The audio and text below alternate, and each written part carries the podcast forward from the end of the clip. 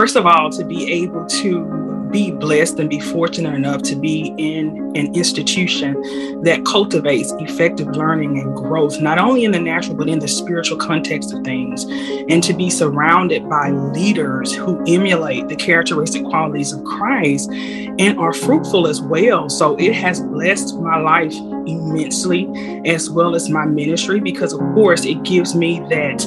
uh, that burning fire to consist, consistently dig deeper, to want to know more, to want to learn how to rightly divide the word of truth, and to do things according to the will and the way of God, and not to mention to have such a leadership uh, that carries such great humility and stand on the word of God and the principles of God. It, it really does speak volume, and it, it really does help me to, like I said, dig deeper and to want to do better more and more day by day. As I begin to seek God God for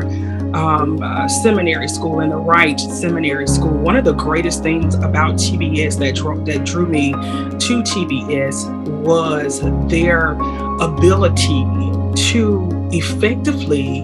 teach the word of God, to stand on the word of God, and the fruit. You can see the fruit um, throughout the institution. This is definitely the place to be, a place where you will grow, a place where you will develop, a place where you will begin to even learn